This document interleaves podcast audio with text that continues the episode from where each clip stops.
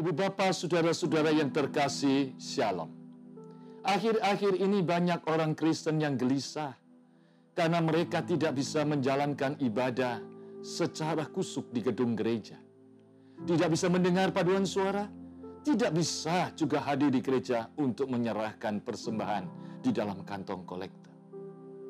Benarkah kita tidak bisa beribadah? Benarkah kita mengalami ibadah yang kualitasnya sudah tidak seperti dulu? Rasul Paulus berbicara tentang ibadah yang sejati sebagai berikut. Karena itu saudara-saudaraku yang terkasih, demi kemurahan Allah aku menasehatkan kamu, supaya kamu mempersembahkan tubuhmu sebagai persembahan yang hidup, yang kudus, dan yang berkenan kepada Allah. Itu adalah ibadahmu yang sejati. Janganlah kamu menjadi serupa dengan dunia ini, tetapi berubahlah oleh pembaruan budimu, sehingga kamu dapat membedakan apa dan manakah kehendak Allah dan apa yang baik yang berkenan pada Allah dan yang sempurna. Ibadah yang sejati menurut Rasul Paulus adalah mempersembahkan tubuh, mempersembahkan hidup diberikan seluruhnya kepada Tuhan sebagai persembahan yang hidup, yang kudus, dan yang berkenan kepada Allah. Apa artinya? Artinya adalah hidup kita itu harus dipersembahkan menjadi kehidupan dalam Kristus. Kehidupan yang tidak dikuasai dan dikendalikan oleh nafsu dan keinginan dosa. Tetapi sebaliknya menjadi kehidupan yang mencerminkan kehidupan Kristus.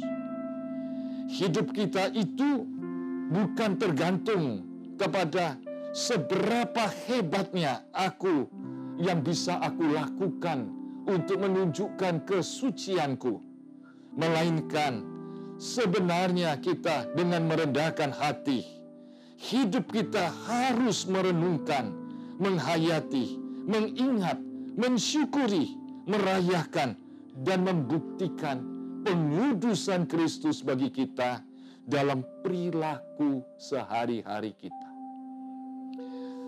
Dan hidup kita menjadi berkenan kepada Allah, artinya hidup kita tidak hanya untuk menyenangkan diri, tidak bertujuan untuk keuntungan diri, tetapi sebaliknya hanya untuk menyenangkan hati Tuhan.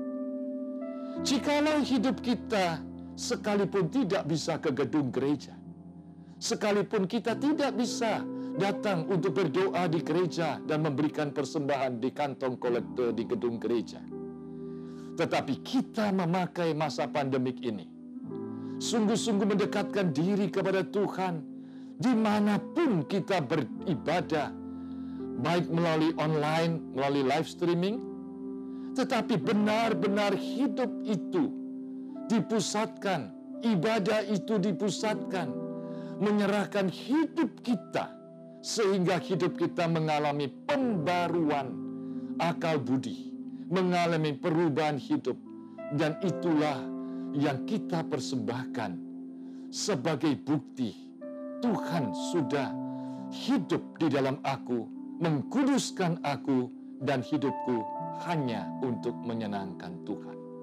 Mari kita bersama-sama akan melaksanakan di dalam masa pandemi COVID-19 ini mengalami ibadah yang sejati di rumah saja.